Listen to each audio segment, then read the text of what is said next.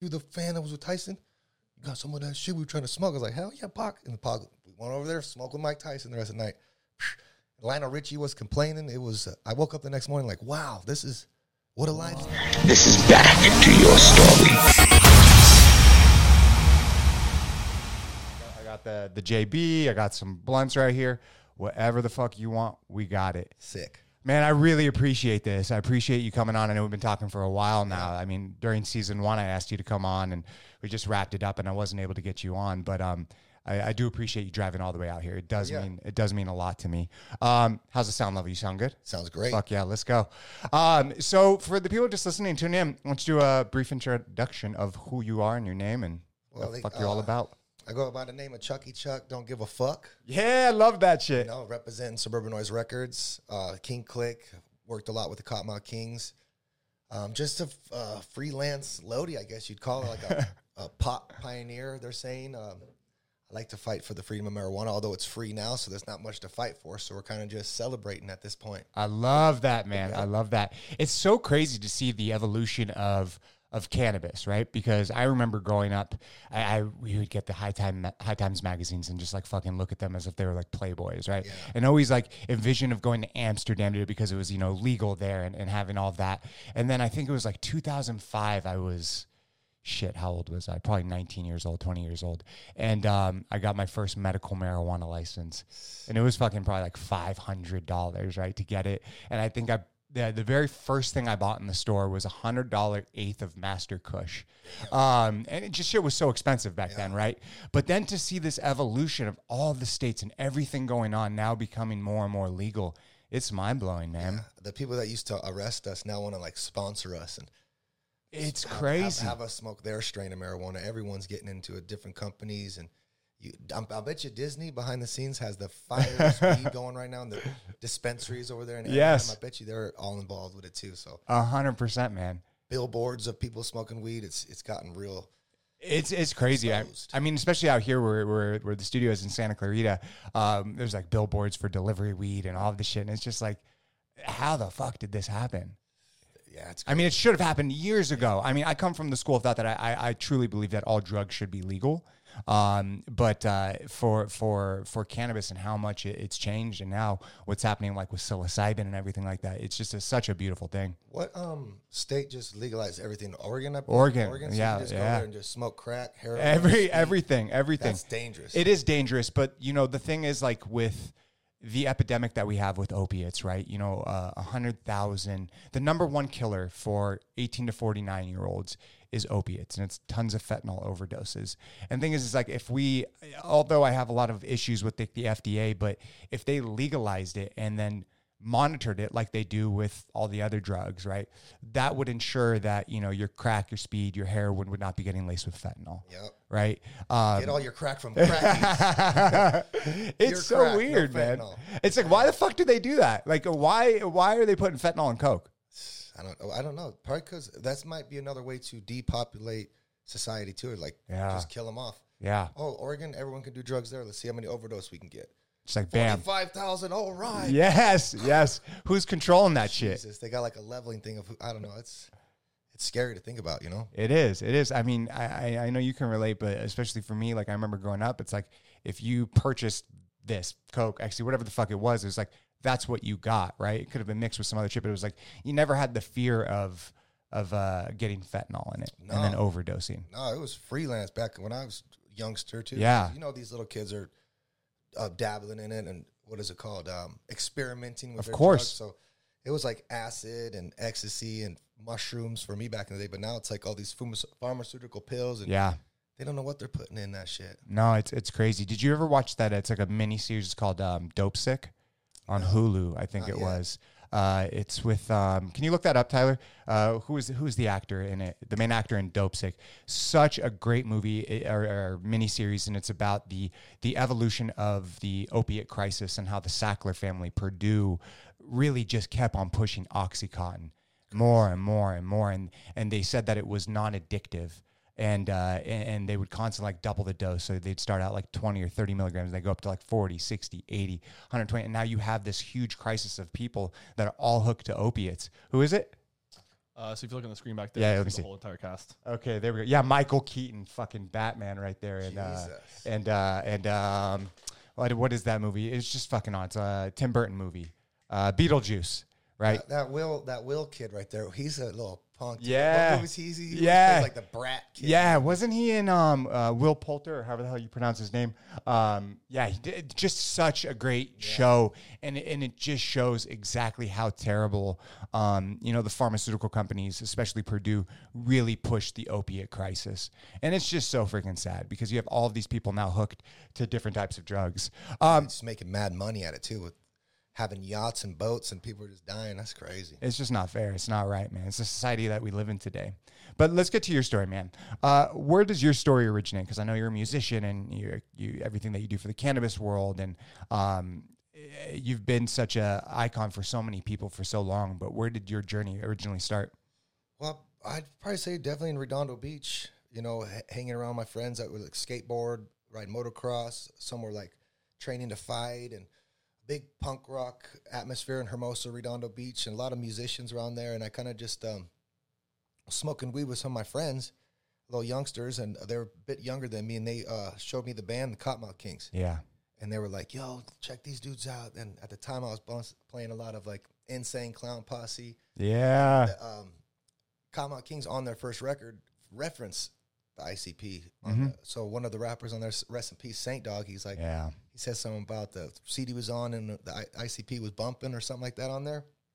And my friend flipped out. He's like, "Yo, these guys are talking about ICP." And then this next song, they're talking about South Bay, and I come to find out they live down the street. Fuck. So we kind of like uh, this is like 1998, 99, and like we kind of uh, swooped by their pad on skateboards and bikes and kind of seen them all hanging out front. We're like, damn, that's crazy. I got in a little bit of trouble with some marijuana back in the, like we said, it was like Yeah, can you move the mic just a little bit closer? Sorry, cut. the um, weed was illegal back in the day. So Of I got, course. I got caught with some. I got in some. I got in some trouble. I had to like move. Up. My parents moved, so I was out of town, and my friends started hanging out with them, bodyboarding with Bobby B, the DJ Yeah. and like I was working at a tattoo shop doing tattoos, and I got the Kottonmouth Kings crown on my stomach, just huge. And they caught wind of that, and next thing you know, I started hanging with them, became friends with one of the uh, lead singers, D-Loc, and Yeah. like moved in with him, started touring. Then they just started throwing me the microphone, and it just kind of took off from there. I was like a, a roadie, a rock star roadie, you know, and I just started going on tour with them. That started in like 2002, and I branched. I've done groups and stuff. We did the DGAF record. Yeah. I've done uh, Subnoize Souljaz. We just did a record called the King Click. I've done a bunch of solo stuff. So I just kind of like rode that wave for as long as I've been doing it. And been about 18 years now, and I'm still going. So That's incredible, man. fun. That's incredible. When you were younger, did you ever have dreams to be a musician and rap and all that? Yeah, it was either supercross, motocross racing, or a rock star. Wow. Either one of those I wanted to partake in, and you know, or movies too. I always wanted to be in movies. Yeah. I always thought that was really cool to do. But um, yeah, I, I fell into the the touring world and music and selling T-shirts. So it's uh, it's been a long road and it's been a fun one. I don't see me stopping anytime soon. There's no age limit to it. So No. people are like, "Oh, you're 42 and still talking about smoking weed." I'm like, "Hell yeah!" Fuck yeah, dude. Look at Snoop. I'll buy a shirt. Yeah, yeah, dude. Your, your, your shirts, the graphics that you guys create or that you create is just it's it's, it's incredible. It's it's ride. really incredible. Um, when you were younger and the do you remember the very first tour you went on with them? Yeah, I, I just Rolling Stone tour, and uh, what's crazy with that story is I was supposed to be on a promotional van, so they had the whole van wrapped up like the album cover, Rolling Stone, with them all on a bus, blazing, of course, and uh, they had a huge bus too, like the touring bus. Yeah. So we pulled up, and it was actually in Burbank. The old Suburban Noize Records used to be out in Burbank, right here. And uh, we got to the van, and it was full to the brim. And there was we are going to fit three people in there. The these guys called the Hit Squad that would be promoters. Yep. And well, their job was to go to the town before they'd get there and hand out flyers. This is before like this, like maybe even MySpace days before MySpace was cracking, and like hand to hand combat with promoting shows like flyers and windows, going to um, colleges or outside of parties or like clubs and handing out flyers. So their job was to go to like Tennessee one night, and Kottonmouth was in the town over. So the night before they'd be promoting it. So when they came, people know they were coming, and I was on that. I was going to be that kind of guy to be the tour before, so I wouldn't be able to see any of the shows. And when we got to the uh, the lot, it was called, the van was full and there was no seats.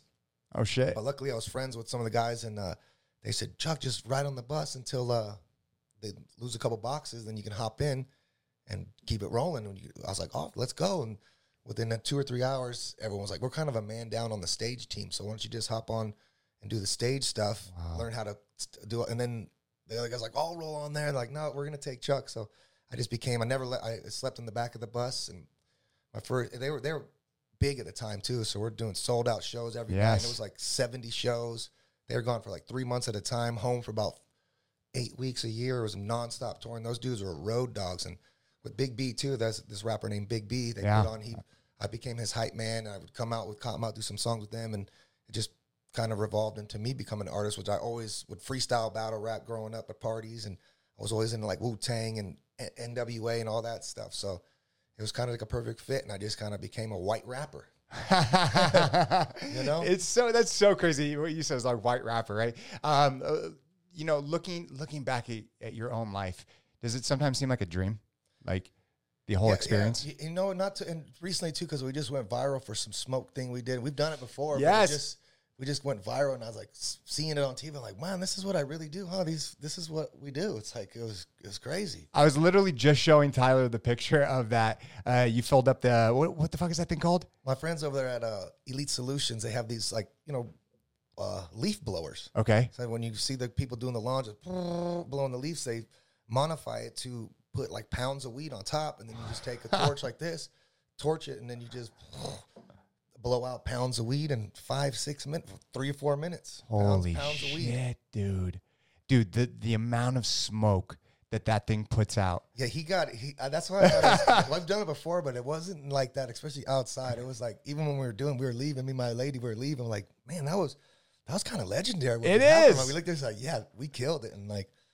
Uh, we walked away from there just not knowing. And the next morning, we woke up and they're like, "Yo, you're on TMZ, you're Yes, New York Post, Fox News, all this stuff." I'm like, "Wow, that's that's what we do." I didn't really it surprised me, but I'm not like it was just like, "Wow, that's that's what they do." They're finally noticing. Like, I don't know if you could talk trash on it, whatever, but no, no, no, no, go for that's it. That's what we do. Yeah, abs- absolutely. It was fun. I when I saw that post, I showed Tyler, and I was just like so fucking blown away. First off, the the amount of smoke that it puts out, but it was just so cool to like you know see all the news articles about it and, and talking about it.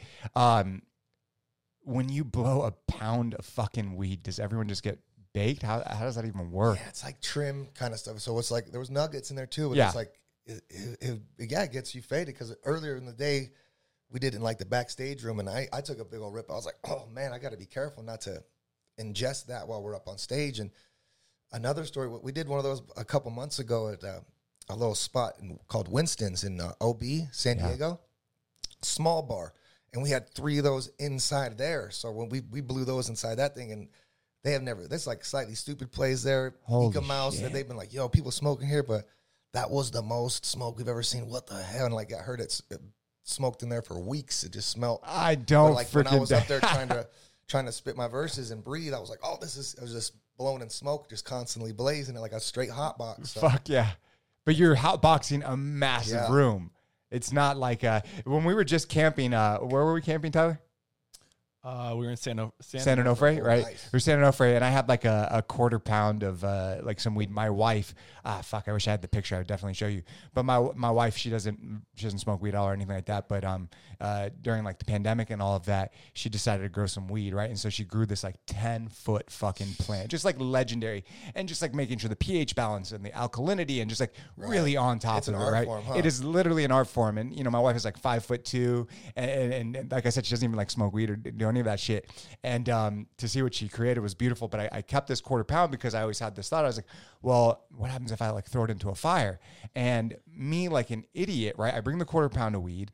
We have the fire going when we're camping, and it was like the last night. I was like, okay, I'm gonna throw it in there, and I was expecting like all this smoke and shit. Nope, not at all. It just fucking burnt it instantly. And uh, we should have put down like this gate, and so like it would sizzle on top of it. But it just it did nothing. It did absolutely nothing. it'll burn like if you don't break it up too and grind it all down, Yes. it'll probably just burn away. it literally just it was so it was kind of depressing because we were all expecting like this big Yeah. thing, and I was like, is it gonna get my wife high?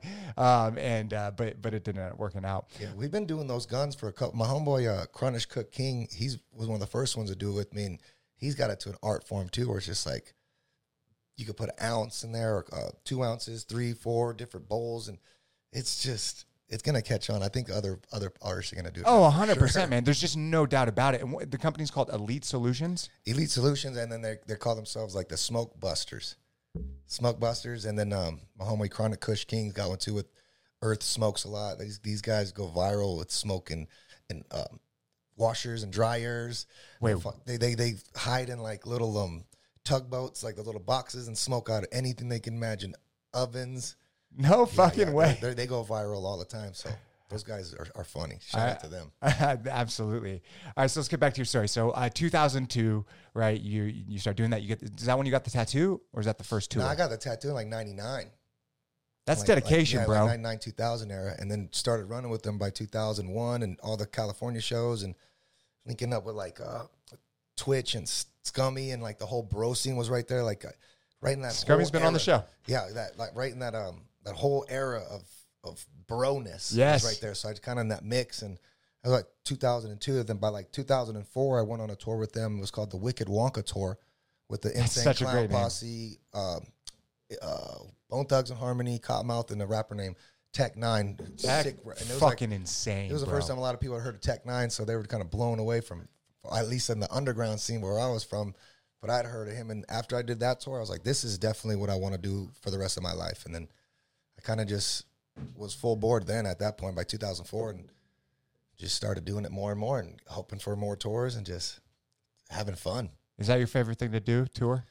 You know, it, it was until I started ha- like had kids and stuff. Now Yeah. it's more like I like doing live performances, but like going out for weekends at a time. Because if you leave for seventy two days or seventy days, even thirty days is a long time, and Yeah, it is. it, it just gets to a wearing on you. Know, Isn't that kind of crazy? Like the older you get, you have kids, you got all these other responsibilities. It's like life starts to change, man. yeah, for sure. So It- and it's hard to juggle too the stuff that we do and have kids, but we pull it off. Yeah, yeah. You guys, you guys are definitely uh, doing it right. I remember that era, two thousand two, two thousand three, two thousand four, two thousand five. I mean, Kottonmouth Kings. Yeah, it was just, it was such a like culture. Right? It was like such a such a lifestyle, and everyone out here lived, you know, listened to them and rocked out. I've been to so many shows, um, and and then just to be able to see everything that they've done all, all, all throughout the years is is incredible. Um, you know, you talked about Saint Dog earlier. Yeah, Um, what happened to him, man? I don't know. Really, I, I know possibly people say drug overdose, but I I, never, wasn't gonna put that in the atmosphere. I never Yeah. read an autopsy. Usually, when people die, I hate like, oh, what happened? What happened? But it was, it was uh shocking to me too. Like I I, I knew he was cra- he's crazy. Saint Yeah. Dog was a, a free spirit. He was a nut. So nothing put past that dude. I, I would never imagine him to uh, for me to see that post that he actually died, which was like two years ago now. Yeah, So when it happened, it like hit me even harder. I was like, damn. So I, I mean, I don't, I never asked his brother. Shout out to Big Hoss. He's still around. I talk to him sometimes. I just never really asked them, but all, all signs usually po- post it like um, an overdose. You know, I know Yeah. he had problems with that stuff. I try to help him. I try to help so many people, but you got to find that within yourself. You know, if that's actually what happened, yeah, it's a absolutely. sad waste of talent. You know, he was It a, is. he was a go getter. He was good at that. He was a rock star in every sense of the word. Taught me a lot. Yeah, Taught me a lot. yeah. It's um, it's it's really sad, you know, when when people die too young. It's it's fucked up. I mean, obviously, it's gonna I happen think his to all of birthday us. is today the 15th. I think his birthday's today, or yeah, it was either yesterday or, or today. Yeah, happy birthday, man. Yeah. You know, shout out to Saint Dog. You know, it's such It was a a wild one. yeah, but an incredible talent. But yeah, like when I first seen their video, I was like, "What? That dude's style is sick. The way he just moved, his like the way he, his mannerisms and like walking and just you could tell when he came into the room that fool was a rock star. Just like someone who just had that aura about him. You know, not that many people possess that. Even people that do it, they have to put that on when they go on stage or when Yeah. they go in the booth. He was that sun up to sundown. Just lived it. Lived it. literally lived it you know um yeah there there are very there's certain type of people in this world that you know just everything that they are is who they truly are does that make sense Yeah. right because a lot of times we put on a face we we try to act different or better or worse whatever the situation is but there are some people out there that truly who they are every second every minute of the day and they don't put on a different face and i give mad respect to those people Yeah, it's it's hard nowadays too seeing people with the the freedom of social media. Like you can portray you got the dopest shit. You I got This, the, that, know. and the third, and then once that phone's down, they're just like they hate life, and it's just like, oh, how can I uh, make my friends from high school uh, jealous. How can I make this person? And it's always like what other people think. And I just, I hope I like surrounding my people, surrounding me with people that just don't give a fuck Yes. about what other people are thinking or just that whole mentality of like, oh my god, if I do this, I might get shunned, or do this if I wear this. You know, it's like to a certain extent, it gets too much for people. You know? So- Absolutely. Yeah, we, we live in a culture where it's like this this cancel culture mentality, right? And then there's also this like facade mentality because of social media. And it is it is definitely bullshit, you know, because you can post all of these things standing in front of these fake cars or whatever pretending to be this person that you're not. And like you said then you put down the phone. And that's not who you are but to everyone else that's following Yeah. you that's what reality is. And you can't get reality just through an image you know? Like it's it, it's so different and the toll that it plays on the younger generation. Like we're very fortunate you know i'm 36 in a couple of months or at the end of the year and um you know we grew up in a time where there there there wasn't the internet right i mean i remember a kid you know i was a latchkey kid you know out sunrise to sunset right and just kind of on my fucking own and um and then as I got older, the internet and MySpace, Facebook, all, all of that shit started to come about. And it's it is very fortunate, I, I believe, to be able to have both sides of the story. You know, because I, I couldn't imagine. You know, obviously, I, I think this is the great. Truly, I believe this is the greatest time that has ever been to ever live. Right? I mean, through through technology and advancements in medicine and everything that that we have. Right? Obviously, there's still bad shit, but there's there's tons of great, and especially living in you know Southern California, you know the the opportunities that a lot of us uh, do have is is truly amazing. But um, you know, still living in in this environment, you know, it is so important to be truly who you are. And so, you know, when I look at like DGAF, don't give a fuck, like that's that's who you are. That's who you are to to to to the fucking core. And it doesn't matter what you wear on your hat or shirt, whatever the hell it is, but it's it's in your heart and your soul. But it's also like I do give a fuck. Yeah, yeah, yeah, know, like yeah. some- Of course. These kids, I know these kids that, Of course, they I- start hanging out with me, and I don't look at myself as like a a superstar or like that. You Yeah. know, I kind of see myself as a fan that got lucky. So when these other kids hang with me, they like try to show off. Like I'll get in their car. I used to be able to like hang out with everybody, you know, and they'd get in their car and they'd be like going 100 miles an hour, hitting nitrous or something. Like, Yeah. "Yo, I- check me out, Chucky Chuck. I don't give a fuck. Yeah, like, whoa, dude. Like, put your seatbelt on or slow the fuck down. you know, But it's like, and, and I don't want people to always be like, oh, that fool's crazy. He don't give a fuck. But like, I do give a fuck to the max. It's like 50. It's like, it's, it's, it's um a constant contradiction. That's why I love it. You know, it, it, Yeah. it, it works out though. So No, it's it's two sides of the same coin. of um, ignorance, I guess. I don't know. Yeah, no, but it, but it, it, it's two sides of the same coin because you can not give a fuck, but also give a fuck. And that goes with a part of being yourself all the time too. Yes. Like if I were to be like, oh yeah, I really don't give a fuck, then I probably wouldn't be here having this interview with you because No. a lot of my friends like they lose their lives, they're locked up in jail, and they truly don't give a fuck. Yes. Like I've, I've asked them, yo, you should chill on that. And they're like, what, Chuck, Chuck, you give a fuck? I'm like, yes, I do. And then next thing you know,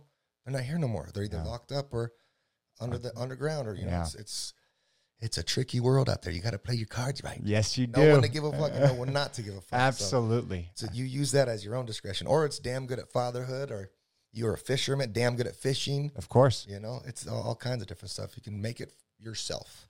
What bringing it back to, to, to your story, right? You know, um, you, you talked about your kids earlier. What is it like? Like, how do you talk about cannabis and those types of things to, to your kids? Maybe a four year old's a little too young, Yeah, my four year old, he's he doesn't even talk yet. He's like, um, he's just in his own world right now. He don't know what's up or down, but he's the best little thing. That's Cole.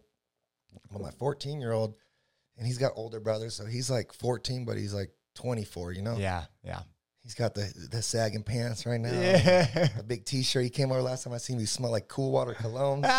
Uh, he lives with his mom most of the time. So when I see him and I talked about cannabis, uh, he brought up the first time it brought to my attention was uh, when he came home and he said, "Yo, the teacher said that smoking weed was bad and this and that." And then I raised my hand. I said, "My dad smokes weed every day." And da, da, da, da, da. and he's like, "Oh, is it medical?" He's like, "Yeah." And like, okay, and like shut it, shut it down. And then like with his brothers and stuff, he's he sees me as a marijuana legend, I guess. His Yeah. like, oh yeah, Chuck's dad's a um, a weed legend. This and that. I think it's funny. I mean, I I I, I've asked him if he smoked. He says he hasn't smoked, but I mean, by his age, I was already doing acid. Oh fuck yeah! I was That's ecstasy, down all and that. everything. Like, what's cracking? So it, Yeah. it scares me when I see that. But uh, hopefully, he's in that, that right environment, and I, I believe him. You know, when he's ready, he'll, we'll talk about it more. But Absolutely. so then he's still a little kid. And when you smoke that young, you, you really don't grow. Your brain gets 100%. stuck in that little thing. That's why I come. I'm that way. I did way too much drugs as a youngster, so I'm kind of like it made me who I am today, which I wouldn't change it, but Of course. I wouldn't wish that for my son. No, I, I. I want him to wait till he's about 18, 19, and until he really has hair in his balls. and that's what I told him. When you have hair on your balls, then you can talk about smoking. Yes. Well, you know, eh, we already know through science and everything like that, you know, the frontal cortex of, of the brain doesn't fully develop until you're 25 years old, right? See? But, you know, That was I- my problem. that was my problem too. I tried, dude, I was nine years old the first time I smoked a cigarette. I never not wanted to, you know, do drugs and smoke weed and, and try all of that shit. I, I always wanted to. And the first time I smoked weed, I was like 13, 14. And by the time I was 15, I was taking ecstasy and acid Yeah. and mushrooms and uh, a whole bunch of other shit, you know. Um, but uh, there is a there is definitely a time and place for everything. But I, I do believe, you know, I'm not a father yet, but uh, open dialogue, open communication with kids is so important. I feel that so many parents just want to lock their kids up and not allow them to do this or that and the other thing, and not really be honest with them. Because at the end of the day, the shit's gonna happen regardless, right? Yeah, and, and even if you don't talk to your kids, they got a cell phone in their hand and they got everything. That's another parent. Like some of these Literally. kids are like the parents are here you go, and they're just swerving the internet, you know, learning about all kinds of stuff that, and they don't even have to ask their parents. So it's like by the time it comes up, they're like, "Oh yeah, that's that's when you you're nut inside the vagina." Mom, that's you make. Like, what are you watching on that phone? You know, it's it's scary. It's so it's so true. But then it goes back to saying like the environment we're in now, the the time and the era, it's the most craziest time. Like 15 seconds, if you don't get your point off in 15 seconds, these kids are gonna swipe to the next thing, or like it's just the instant gratification. They want the instant. Oh, that, that song, they like that boom, they like that image, they like that bicycle jump or whatever. Absolutely. that, these TikToks are just suggested ads, and they're just sitting there surfing. So they only get 15 seconds of of, of airtime. You know, it's hundred percent. It's uh, instant gratification. But I, I do also see, you know, I, I'd love to see the metrics of, you know, the the age of people when they like listen to podcasts. Fucking twelve million people listen to each Joe Rogan episode, and I'm sure it's like you know people like our age and maybe a little bit younger. But um, uh, you know, Tyler, can you actually look that up? Yeah. So if you look on the screen behind you, uh, 50% of monthly U.S. podcast listeners are aged between 12 and 34. Holy shit! wow, that's young. So 43 between 35 and 54. So yeah, between 12 and I would say about 54. And the 54 and older, they're still going out there buying like Face of Death, getting VHS to, to watch their to watch their stuff. Huh? That's I remember that shit. But yeah, that is crazy. Twelve to thirty-four year olds, forty-three. What is that? Forty-three percent. Uh, yeah, 40, uh, 43% between 35 and 54, but 50% are between 12 and 34. Wow, that's incredible, Yeah. right? And and you know, pod, most podcasts are like you know forty five minutes to a couple hours, right? Yeah. So there, that that's that's the conundrum, right? Because yes, instant gratification, but then how do they listen to these long ass podcasts, right? True. So I, I, once again, I think it's like we're talking about. It's like two sides of the same coin, right? But I You don't know catch them in that first 15 minutes, huh? yeah, you do. You do. That that that hook is so Yeah. freaking important, right? Um, so you know, going back to to your story, right? 2002, 2004, 2005. When did you, uh, you know, start creating your your groups, right? Well, uh, 2005. The um, oh, yeah, I was about um about 25 years old. We started doing the Subnoize Souljaz. It was kind of Yep. like the the Wu Tang of the Suburban Noize Records. You'd have everyone in Kottonmouth Kings, Big B, Dirtball, Saint Dog, Judge D, myself, and we'd all came together, made a record with that, and then a few of us branched off and did tours. And then around 2008, we did. We were going to do a King Click record back in the day with like Kottonmouth Kings, uh, me and Saint Dog, and then they wanted to do another Kingspade song or a record. So they went up and did that, and then me and Saint linked up and did the DGAF record in like 2008 Yeah. which we just came for their necks. I was real young at that time, and, and we just came fierce. It was like the opposite of Kottonmouth Kings. Like we weren't talking about the f- legalizing. We were talking about smoking weed, breaking bottles, and just being savages. Yeah. And it was kind of more rougher edge. And you know, Saint Dog was in that one too, and he was he was he fulfilled everything that DGAF was about, and in every sense of the word. So that was a perfect fit for him to be in it. And it's actually coming up on the 15 year anniversary this next year. 2023 will be the 15 years. and we're gonna do a, release of the record. Probably do a big show, get Haas out there, Gillies, and um, make some new songs too, and just reboot it a little bit. Damn, that's incredible. Maybe bring. Saint Dog's son, son of Saint. He's on the new King Click record, so he's Wow. he's an aspiring artist too. He's super sick, so that'd be dope. That's amazing, man. That, yeah, that that that really is incredible. Um, when you go to like write a song, right? Uh, uh, what is that approach like? Like, do you write it down? Do you freestyle it? It varies. It var- a lot of the times I work with when I work with other artists, they already have like the concept of the song or like the hook already there and the Yeah. beat. So it's that's like the easiest part when you already know what you're going to talk about. But when you get your beats, like my producer Eddie Ruxpin, we worked together. We did a whole record, just him and about 13 songs called the Hench Lord record, my first solo record. And uh, we just sat there and smoked weed, th- thought about what we do for, and just put it down. You know, I, as soon as you, I was hearing some of the beats, it, the words would kind of come to me, and he helped out with making some of the hooks too. So like we just put together a little format where you just make the hook and then think about what you want to talk about and get secluded, write your raps, go in there, spit it, and on to the next one. You know, we made a bunch of them, and some of them we still have. We didn't make the record, but it's just it's a it's a fun process. Is that what is your most enjoyable thing to perform live or create the songs? Definitely performing live. It's nothing like that. It's not even if there's two or twenty thousand. I've never played for like twenty thousand, but like 200, 2,000 people or two.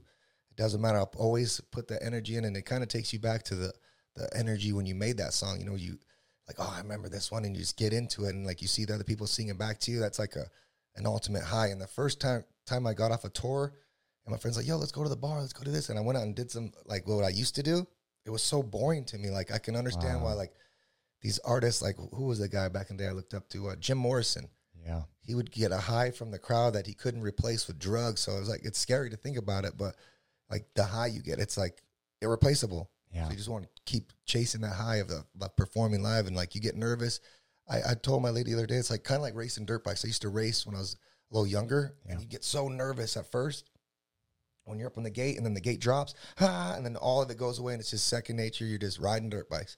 Same with doing shows. You're you see the crowd, you hear the people, other people up there before you. Maybe they mess up. You're like, oh man, I hope that doesn't happen to me. Their mic's fucking up, or there's so many variables to doing a like. What if I trip, or you know, what if- do I have a booger on my nose? You know, it's just so many variables.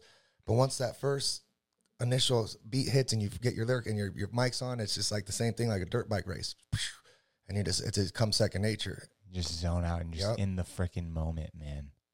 And then, like, back in like um 2016, I started really coming into my own with like performing live. Like I, I stopped listening to other people what they told me to do, and I just kind of like felt myself. And I just would. My friend Eddie would get pissed because I'd like go on the street and bring like bums on stage with me. I'd bring like trash cans, and, like dump trash cans, or go in the audience, do the most weirdest stuff. But it was like the free, the freedom and like just control the crowd. Like an MC, they want to. They're masters of ceremonies, like mic controllers. Yes. So you just gotta control the crowd. And I seen this one uh, act, Green Jelly Okay. you know, little pig, little pig, let me in. And he's like a punk rocker, Charles Manspeaker. And the way he would demand the crowd, I was like, wow, I want to intricate some of this stuff. And then I kind of just came into my own. Now I get nervous for sure every show, but it's just like when we're done, we're like, oh, that was that's easy. That's it. Yeah. That's it's fun. Isn't that incredible? Still, Yeah. all these years later, that nervousness, that excitement, that that's still there, and that that means that you truly love it, right? Because if that's gone, if that's away, what the fuck are you even doing it for, Yeah. right? I, I, I, you know, I've I've never uh, performed in front of you know a thousand, two thousand people, but like even this experience, like this is season two, right? This is the first episode. For you guys, freaking excited nerves, right? You you come in here, right? Like, but you know, as soon as you sat down and the mic turns on, it's just like we're fucking Yeah. here, we're in the moment. It's different, but once again, two sides of the same coin, right? So, um, where did this "don't give a fuck" come from, or do give a fuck? Yeah, dude, that, that, they came from "Don't Give a Fuck" for I know. sure. When I was, uh, I'd say about thirteen or fourteen, my brother played football for uh, El Camino Football College. It was like a community college out in like Compton area, Yeah, and he was a badass football player. He was good. And I remember one of the practices I seen this dude and it had it like DGAF on his stomach, huge and like big ass letters. I was like, damn, that fool's tatted. I was like, what does that mean? and he looked at me he's like, forget about it. I was like, all right, fuck it. I kind of blew it off. The name was Nigel Greer. Uh, no, Dion Brunfield. Nigel Greer was the other dude. Dion Brunfield was his name.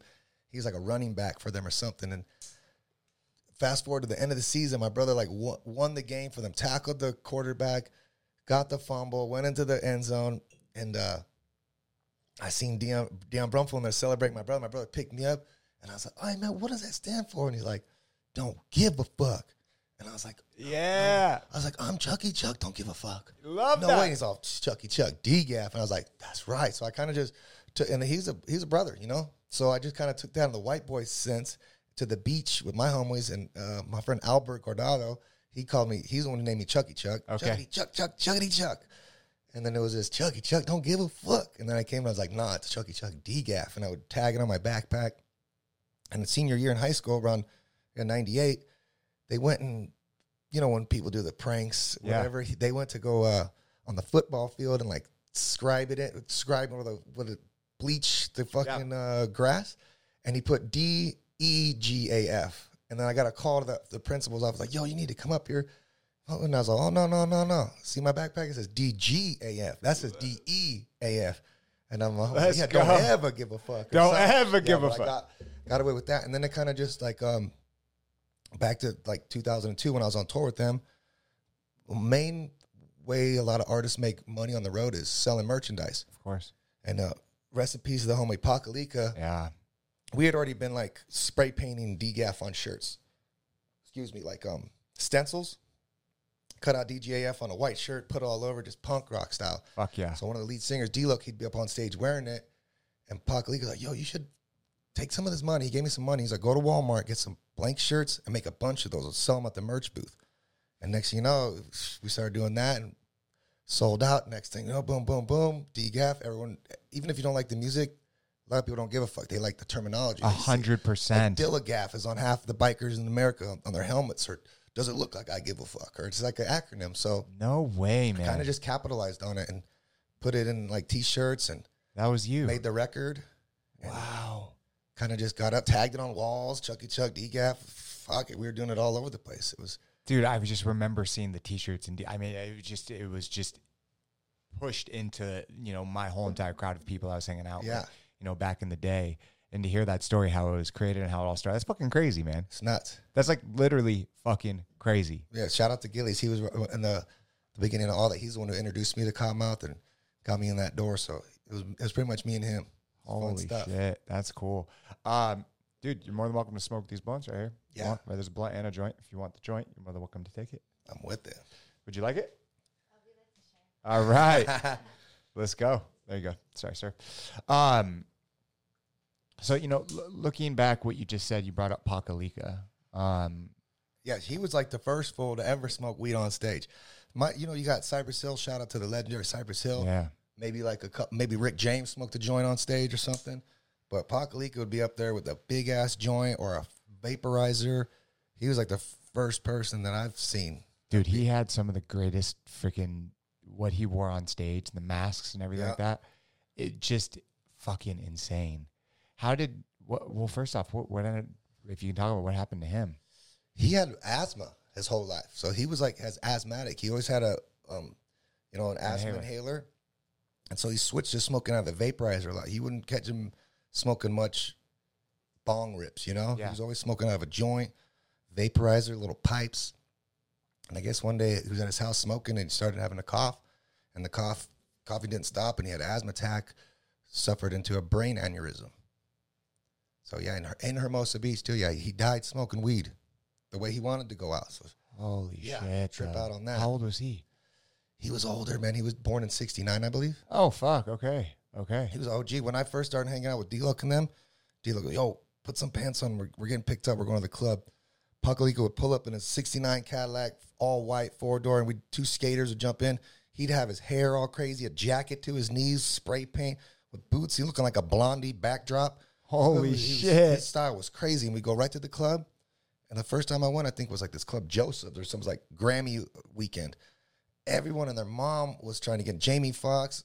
Shout out to the Wu Tang, one of my favorite bands. I saw the RZA, the GZA. I'm like, look at the Wu Tang. And they, were, they always told me, hey, don't. You're gonna see a lot of people act cool.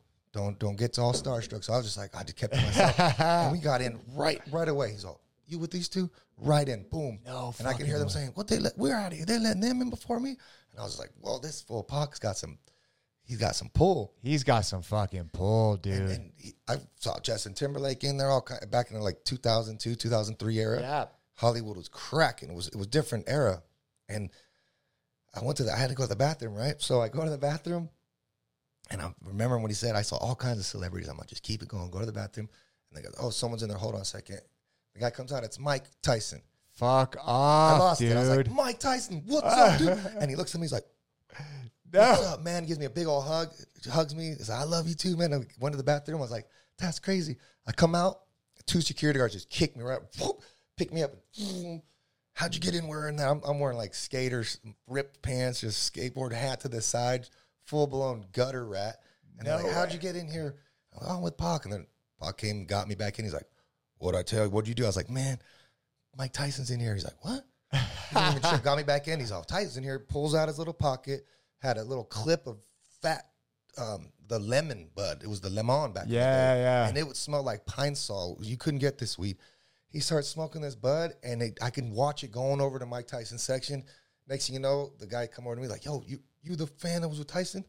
You got some of that shit we were trying to smoke?" I was like, "Hell yeah, Pac!" And the Pac, we went over there, smoked with Mike Tyson the rest of the night. Lionel Richie was complaining. It was. Uh, I woke up the next morning like, "Wow, this is what a lifestyle." What? 2003. I was like 22, 23 at the time, Sitting there blazing with Tyson. blazing with Tyson and smoking out to where J- Lionel Richie had to leave. Why? because it was too much smoke. He was in the section Ah. behind. It was right there. It was too much. Pac was just getting it. Holy And then when, um, shit. Another story with Pac when they got they they got um they didn't get rehired or whatever it's called when you get kicked off a label. Yeah. So they were on Capitol Records back in the day, and they got like a new president, and the president just cleared the roster over there. So when they got the boot, Pac went to the top of Capitol Records, sparked one, walked down all the stairs, went on every level, and just out way. the whole shit. Just walked down the entire thing, just blazing down. Ca- yes. smoking out the whole Capitol building. Boom. Holy shit, dude. He What was a- amazing. Uh, he'd he'd lie to us. We'd be in the Midwest yeah. where back in the day that it was like you, the cocaine or something. Weed was really bad. Yeah, yeah, yeah. They couldn't have no weed, and they would always say, "Come on, no weed in the building." Pac came up with the invention, the vape bros, where they had the box Yep. with the little string to it, and just blazing the whole time on stage. They could smell, but they just couldn't be like, "What is They're like, what? Yeah, Oh, yeah, it's yeah. a it's a it's a it's a machine, fog machine kind of thing. So coming down to 2022 with the big, big Yeah. blower, I, I represent that. That goes out to Pac Pakelika right there because he's like the main runner of smoking weed on stage. We just took it to a new level. You know, Holy shit, dude. He would be loving that. He's For looking sure. down for sure, loving Definitely. that shit, man. Damn, so legendary. Man, that, that- just like hearing all of these these little bits and pieces of stories from he was a life, Power man. Ranger. You know, he was in the Power Rangers too, right? Those, uh, Wait, what? yeah, he was a Power Ranger. The bad guys that would come out in the big old monster outfits. Pac was? Pac was in the Power Rangers. He was in uh, Janet Jackson videos. He did like commercial Miller Lite commercials. Uh, Billboard 100 dancer for like the Billboard Awards. Yeah, he's such a good dancer. Yeah, he's in movies and stuff. He was Dude, quite the character. how did he end up? Do you know how he ended up teaming up with Kottonmouth Kings? From what I heard, one of the guys seen him at the um, Wax Museum at the Hollywood. Yeah. you know, doing meme, Madame Tussauds, right? miming like like a like a what is that? The mimes. Yeah, yeah, yeah. Not yeah. a me- not a funny meme, but like No, the, no, no, the yeah. mimes. You know. Yes, yeah, And yeah. he's like pop locking kind of. And they're like, whoa, we. They kind of approach him like, yo, you want to be in a band? Gave him like a pound of weed, and then next you know, he was like, he brought the to me, he brought like the hip hop to Kottonmouth Kings. So you watch that video bump, him and Bobby V, they scratch down and Pac starts pop locking. It's just like that element of dancing and DJing and with the MC. So yeah, he had a lot of credibility. Pakelika. Black Eyed Peas loved him. I remember when we played his uh memorial, all kinds of dancers came out, like the dudes from breakdancing. Uh, what, what are these? The do the chart, chart, whatever that, that. Those kids were big back in the day. Those little dance. Uh, yeah, yeah, yeah, yeah. Forgot their name, but they were there doing that dance and like those clowns that get all crumped and stuff. No It's crazy. Yeah, way, he was- man. He was well loved in that community. When did he pass? Shit, I think like 2013, I believe. Fuck that long ago. So young too, man. 2012, 2013. Yeah. Such a young dude. I mean, dude, how old was he? So 79, 89, 99, 2000. Dude, He'd always say he's as old as the hills. Ah, I mean, shit, man. But And I'd be like, how old are the hills? He's like, as old as me. Damn, that's fucking crazy, dude. Um, So when you started making your own music, what was that tour like? Right, you first initially you know toured with Kottonmouth Mouth Kings, yeah, it's right, a- doing that. definitely a different. It's like I did it backwards, you know. yes, yeah, You're going yeah. out to riding on a bus, catered. You got the M and M's, the green ones in the green char. Yellow. No, I'm just kidding. But But I know what you're saying. sold out shows, and then when we did that, the the, the DGAF record, it wasn't that. at all. we were in a van. Sometimes we were in like a, a Blazer in this one or a Suburban, two different cars. Uh, yeah, it was definitely not the same. But still, it was yours. Yeah, yeah. And headlining tour, we did we we made it all the way pretty much till the end, and then uh, there was an incident in Wisconsin, right down the street where from where Jeffrey Dahmer lived, Fucking dumb. at this place called the uh, what is that, the, the Eagle Ballroom or something like that. Yeah, Eagle, the Rave, the Okay. Rave. It's a haunted venue. It's like three or four stories. There's five different stages. Like it, we we played there, and uh, the night before the guys were partying, and they brought some girls to the uh, to the show, and uh, St. Dog's greeting them and like, oh hi hi, and one of the guys goes, that's they came with some dudes too, and the guy's like, hey, light my cigarette, bitch. And Saint's like, dude, don't talk to girls like that. He's like, well, these are my girls. And then Saint just boom socked him, socked his friend, and when he socked his friend, he slipped. And then the little homie Gillies came running up to get the guys, like, hey, you guys need to go. Saint came in for another blow, boom, hit Gillies, blasted him open, and he had just gotten a fight back home. So his Oh head was like, before he came on tour, he had 57 stitches across his head. He got a metal what the plate. fuck? He shouldn't have been on tour, but he just got hit, boom. And then that that's how that tour ended. That was that first headlining tour. Yeah, it was pretty intense. That it ended from there. Yeah, I kind of went solo after that. I couldn't Yeah, couldn't deal with like um, having to depend on other people, you know, Yeah. because you could put all your eggs in one basket, and then one one person cracks an egg, and then the, the omelet's spoiled. However the saying goes, you know, it's like hundred percent. when when I started doing the solo stuff, there was it was I'm on time.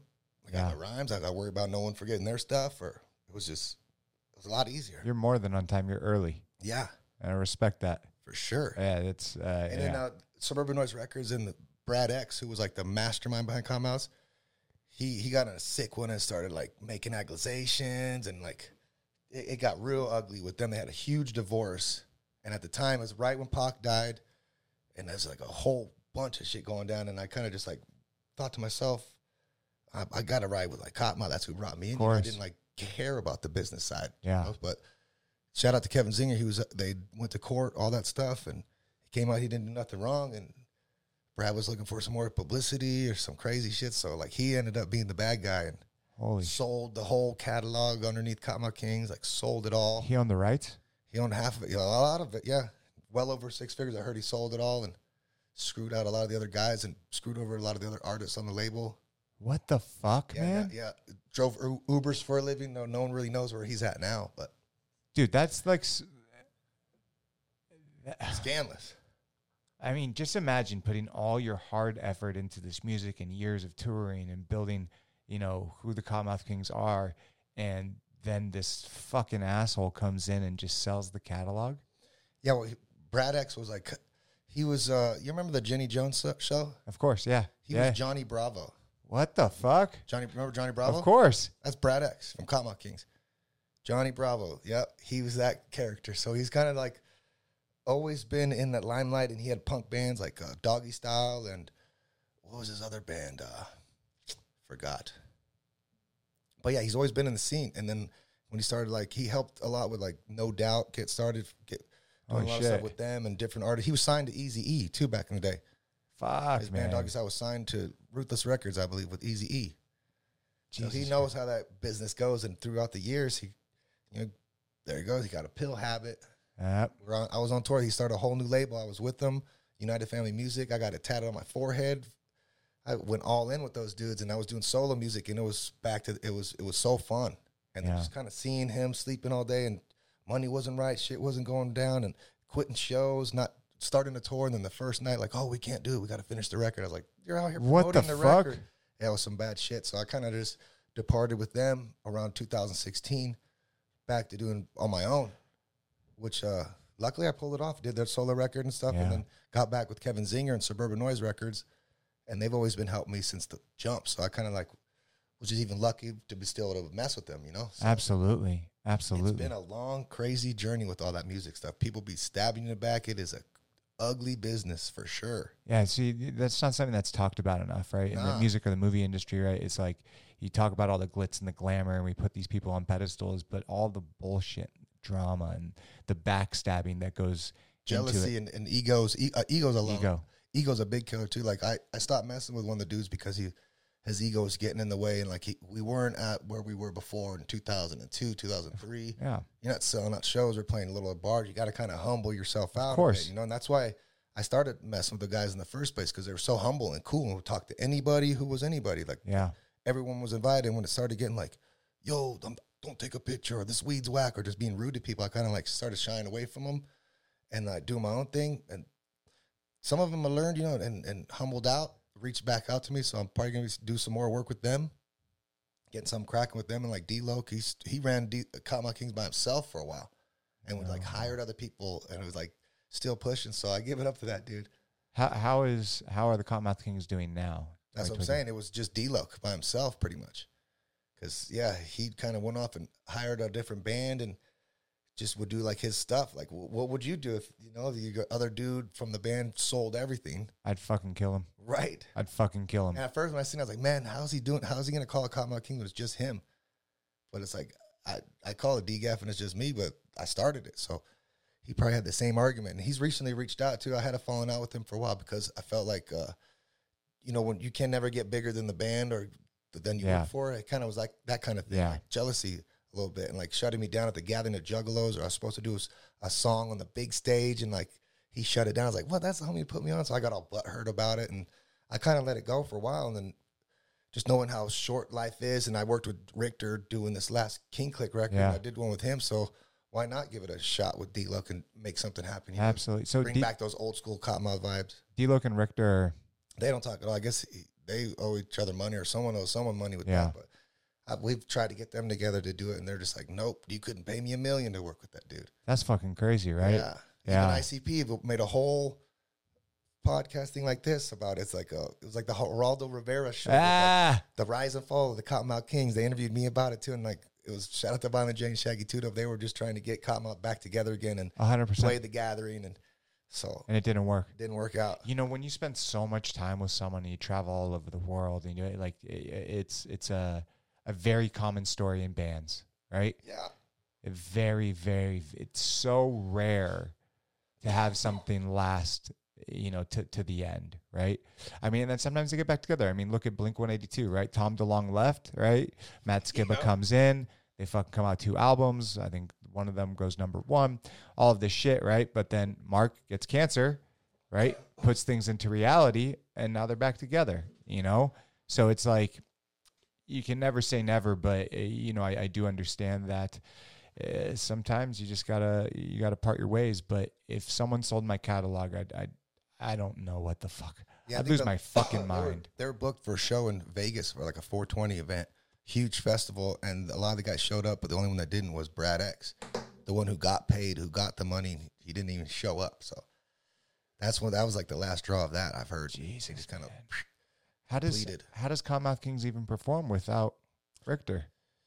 Well, I get Loc just does his parts. I get. I never saw the, the show with just Loc, so I think he had like hired some people to sing along, and he just do his parts. Wow. Well, and he so but he owns the rest of I guess what so. KMK is. Yeah, Wow, man. I, I hope one day they can figure their shit out, man. yeah. I think uh, he's reached out, and I think I'm gonna I'm gonna try to help him the best I can, and You should, man. make a song with Life's him. too some- short, yeah, bro. Do a show. Do maybe get it. He's even talking about doing some tours. He just did a solo tour as Deluxe, so that that looked like it was successful. I'm just gonna give it. Why not?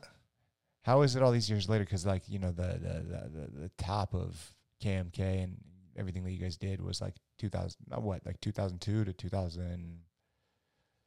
Probably probably 2009, 2010. That's when people start saying that they fell off. Yeah, that happens. stop listening. And uh, I- you know what it is too? It's like you got five people in a band, and w- when you break down the cheese so much, it, it starts getting smaller and smaller. Of Then you, course. the shows start getting smaller and smaller. The checks start getting smaller and smaller. What next thing you do is get the band smaller and smaller. hundred percent. So Yeah, but it would be great if it was just D-Loc and Richter, right? yeah, you for know, sure. like that would definitely fucking work, right? And they then they were doing it for a while too. They just them. They were doing it just for a while, just them. It was working out, and I mean, let's just say drugs have a lot to do with people's situations. and 100%. it's hard to work with someone that's on drugs, especially like methamphetamines and like bro. It'll fucking every, it'll fuck crazy. everything up. yeah. It will fuck everything up. Yeah, that's. I mean, that's I, I, know how to party and, and keep it in the pocket for more for the most part, especially now that I'm older. Yeah, I used to be able to.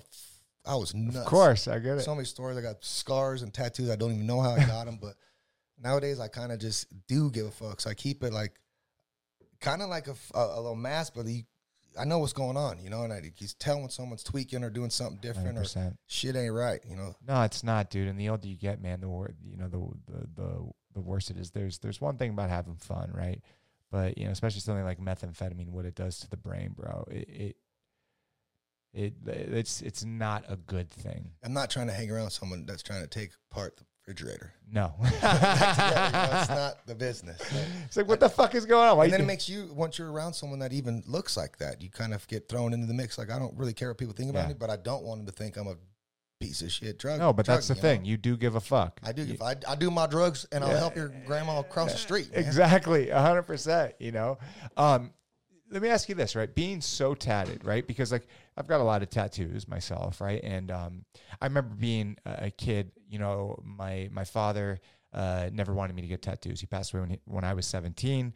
By the time I was 18, the first ta- first tattoo I got was Jack Goldberg, and when he was born, when he died, right? The irony, right? But um, and then I started getting sleeved up and, and shit like that at a very very early age. Uh, but for a long time, I remember when I was a kid, I worked at Starbucks. I had to cover my tattoos. I'd walk into stores, people would follow me around, and it's gotten less and less, and it does still happen, but not to the magnitude it is now. I'm sleeved up.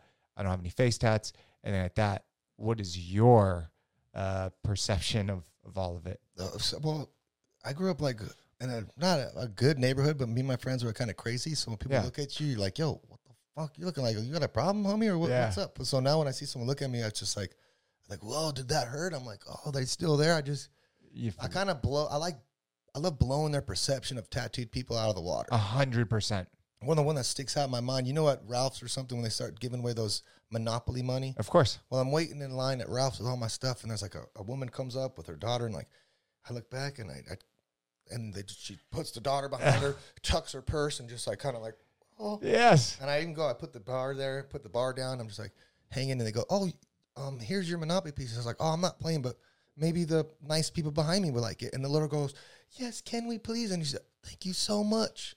There you go. Like no problem. So like the next time they see a tattooed person, they they might open the door for them. You know, I just I love blowing people's minds of being a nice person. I get that, man. I, I, I totally, I fucking get that to uh, an absolute T. And it, and it is weird, right? It's like that that old saying: you don't judge a book by its cover, right? It's like there's so many people out there that do have tattoos, face tattoos, sleeved up, whatever, whole body, and they're some of the most smart, intellectual people on the face of the I love that. I mean, dude, look at fucking Joe Rogan, right? The biggest uh, podcaster, comedian, UFC commentator world. He's all fucking sleeved up, right? Yeah. And it's like if you just looked at him, you'd think that he was just this thick, tattooed meathead, right? But then you listen to him, and he's one of the most intellectual, thoughtful, egoless human beings on the face of the planet, right? And so it's like we as a society need to stop judging book by its cover. Need to stop judging people's Instagrams and social medias Yeah. for for what it is. There there's so much deeper uh, ideas, thoughts, perceptions of what a, a human being truly is. And if you just judge them by the way that they look, doesn't matter if it's tattoos or the color of their fucking skin, you're the idiot. Or you, you, I can't say you're an idiot. You're just well, you're not educated. Yeah.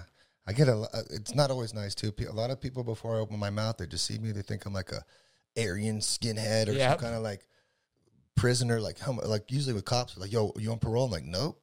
Dude, Like yo, you on prison or? Like no, I, I used to do tattoos. And I'm like Cracker Jacks step their game up, dude. You know, so it, it's it's it, it it hits or misses. Like my my mom too. When she first saw me get tattooed, she was like they were all against it, but then Yeah. it's like they're an eclectic son. They like it. It's of course. cool. You're unique. You're different. Yep. You're you're living your life to the own beat of your drum, right? And one time too, I was going to be on that show, uh, Deal or No Deal. Yeah, yeah. And when it got to like the final stage, I guess Howie Mandel get, got to pick who he wanted. And at the time, I was just like, just had my neck a little bit and a little bit on my face. But he's like, oh no, he's got a weed leaf on his neck. Nope, nope. I, I don't want to stand next to that guy. Hurting. And then like I got shut down for like, What the fuck? yeah, I got shut down for stuff like that. But I was like, oh man, Fuck Howie Mandel. Seriously, like straight up, dude. Fuck that shit, Yeah, man. That would have been so great to see you on And Deal or No Deal. And then I saw they it was either Wipeout or the and I was like, I'm not trying to go get busted up. Too Yeah. my, my shoulders hurt watching that show. So I'm straight on Wipeout. But I love Deal or No Deal. Let's do it. But course. I ended up watching the show and they had like some dude with some piercings from his nose to here and like a cross tattoo on his face. So they were looking for alternative people to have on the show. I just was a little bit too alternative, bro. Yeah, too early. Too early, Too yeah. right? Because like the the perceptions of tattoos today is way different than it was even 10 years ago. Yeah. So many people have tattoos.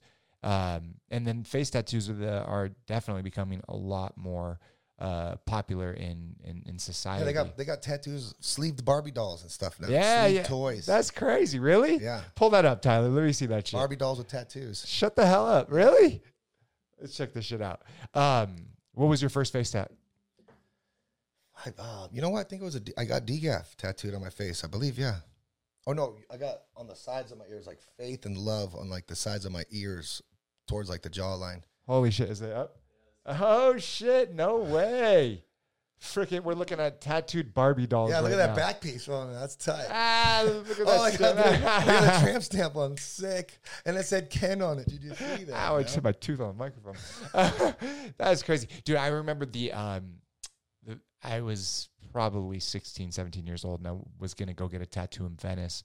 And thankfully I didn't. Uh, I was gonna get like this stupid Chinese freaking symbol, man. Um That's where I got my first tattoo. Was Venice. Venice? Yep. What was it? leg- I got it on my leg. It was so uh, the dude named Wolf too. His standard issue. His name was Wolf, and it was like a skull banner. And I yeah, it's like fresh off at 18 years old. Like a 75 dollar tattoo with a 10 dollar tip. Let's Went go. back there a couple times to get tatted up. it's so crazy to see the evolution of tattoos now. Like people like what Nikko Hurtado does. The re- like it's fucking insane. And one thing that I always tell people like younger kids when they ask me like, oh, sh- you know, about tattoos or whatever, I'm like, fuck yeah, get tattooed, but wait till you're 25. And the reason that I say that is like I was talking about earlier, like the frontal cortex of your brain is not fully developed, and especially when you're younger, you don't have a lot of money for the most part. Most people don't, right? Chicken And- scratch. yeah, exactly. Right. So wait till you have some real life experience, some money in your pocket to get a quality fucking tattoo. And even if it your mind changes as you get older, as long as it looks fucking good, like shit, man, you're you're you're a lot better off than Yeah. dude. I, I got money, power, respect around my fucking wrist, right? Because when I was in my early twenties, I was selling a lot of fucking drugs, and um, you know, Tony. Oh, that's where I know you from. Ah, I'm sure you do. I'm sure you do. But this motherfucker writes money. He puts power really small and then respect all big right here. Like just like a terrible freaking tattoo. And then earlier you were talking about like, you know, you went to a party, woke up, you had a tattoo, you don't remember, right? I remember before I, I, I got this freaking Star David, um, this guy tattooed a freaking turntable on me. But it was the most wonky looking turntable that you could ever fucking see. And I'm lucky that I mean he was the person was even able to cover it up this and I had to get it done like three freaking It ended up just being a record player. That sucks. I've had those stories too, and like you're saying, the the level of art nowadays, I wish. Well, a lot of people get re-tattooed. Like you can go over the yeah. an Oh, arm, dude, you could get that shit fucking full co- yeah. blown stuff. It's crazy the amount of ink they put into it with the guns and like the the soundless guns. It's, It's insane, dude. Now they don't. nuts. The, the, now they just have like lithium ion batteries in them, no fucking cord. It's like this right here, literally like Yeah. this size right here. It's in- truly incredible. And um and yeah, the cover ups now, dude. I I uh when I was probably 25, 26 years old, um I don't know why I wanted to get a tattoo of my dad and my mom right here. But the guy that I, I went, he tattooed at Roman Abrego's tattoo shop. Roman, he's the homie. Roman's Yeah. amazing, and. I should have fucking went to him, but I, I'm drawing a blank on this fuckhead's name. But um, he did really good tattoos, fifty percent of the time Oh, jeez. because he was fucked up on drugs, right? And I didn't know that, and so like I literally paid two thousand dollars for this tattoo of my dad's face that he didn't want to put it here. So he convinced me to put it right next to my fucking dick, right? Sorry, apologize, but like, like, and it's like literally like this big face, right? And it was so bad and so fucking wonky, and I'm in the middle of getting it covered up, and like length. I'll just show you. It's you can like see his mouth still a little bit here, right? But Oh, that it's is like- close. But it's like it's fucking. It's like, like what time? What time is it? it's like, dude, it was so terrible. I have like one more session and it'll be fully gone, right? And, and thankfully, like this this girl was able to do it because I was either gonna get it removed, right, or just get it covered up, and like it won't be as good as like you know someone that doesn't have a tattoo on it, right? Fresh skin, right? But this chick is she's she's really freaking good. And Oh, tattooing over tattoos hurt even more. bro, it's terrible. But you know now they have this stuff called Doctor Numb. Yeah. And I I figured out the hack, right? What you do is like say you're getting tattooed on your stomach. You fucking slabber it all over your stomach. You take saran wrap and you wrap it really tight four hours, three to four hours before, you get Yeah, yeah, tattooed. yeah. You go in there for the first three hours, you will not feel a fucking thing at all.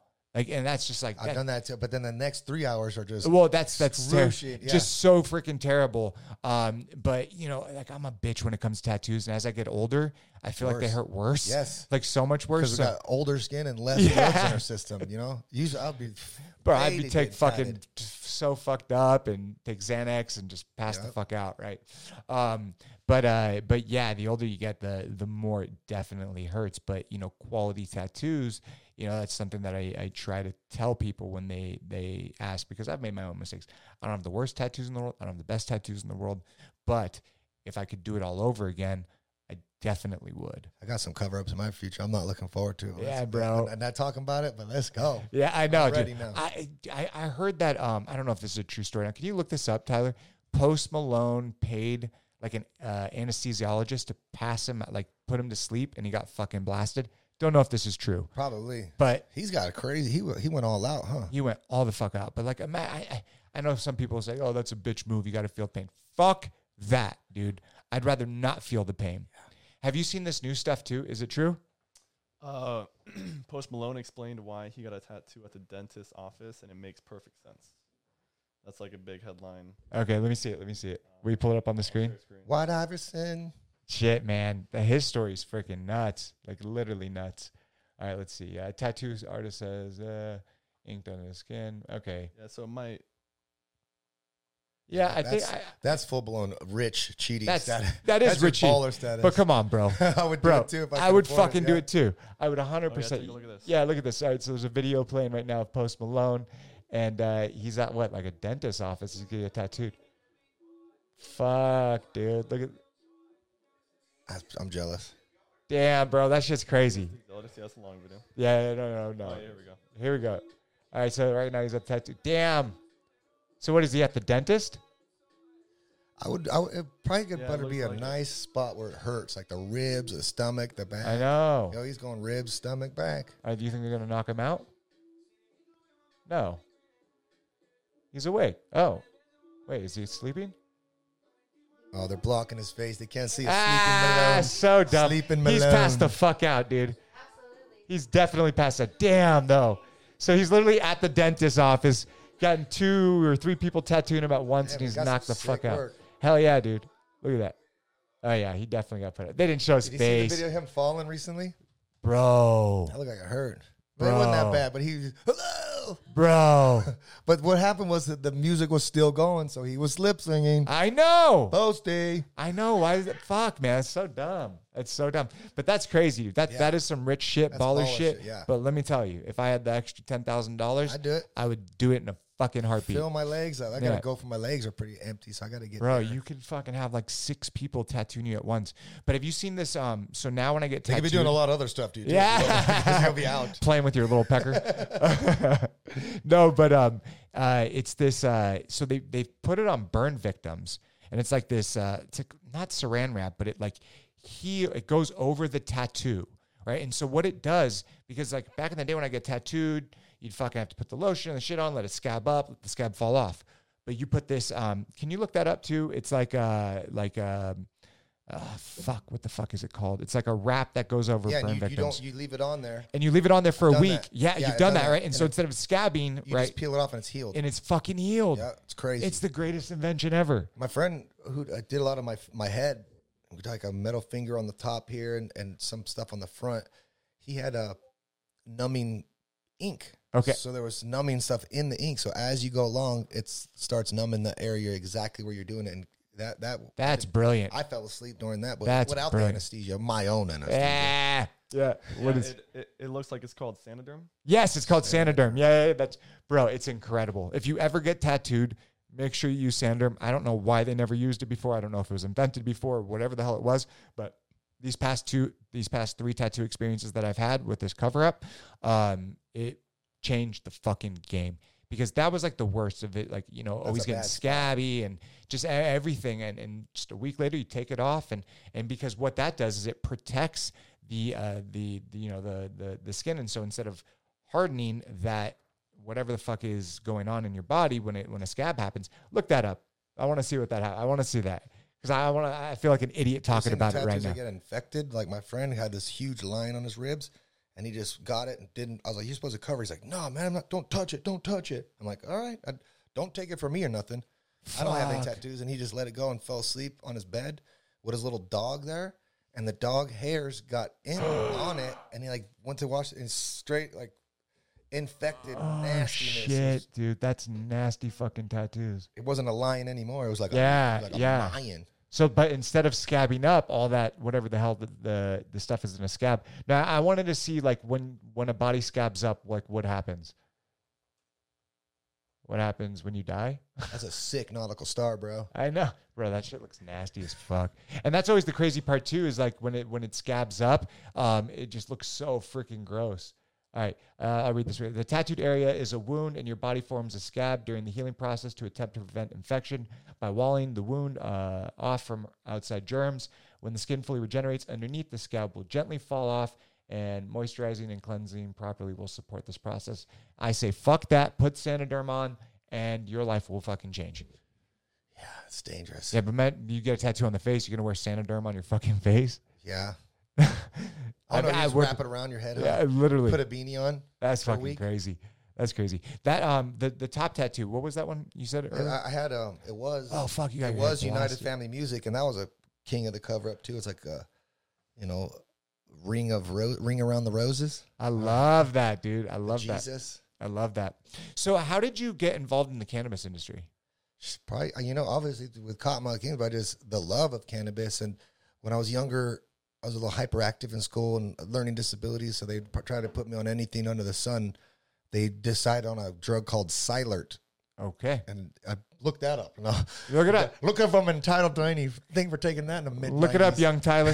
no, Hey, look it up, old man. It's like a Ritalin kind of thing too, but it would make me like zone out, like yeah, and it broke me out in zits, and I was just like, I feel like I'm, and I was already smoking weed at the time, but I was like, I feel like I'm just smoking weed, so I would act like I take the Siler and just smoke weed, go to school and learn, and I'd pay attention. It'd like calm me down and pay attention. So I've been smoking since 12, 13 years old. I'm 42 now, so I've been smoking for a long time. Thirty years, man. What does it say? So yeah, it looks like it's no longer available. Ah, See, Yeah, yeah. Silence prescription medicine used to treat the symptoms of ADHD, which is bullshit.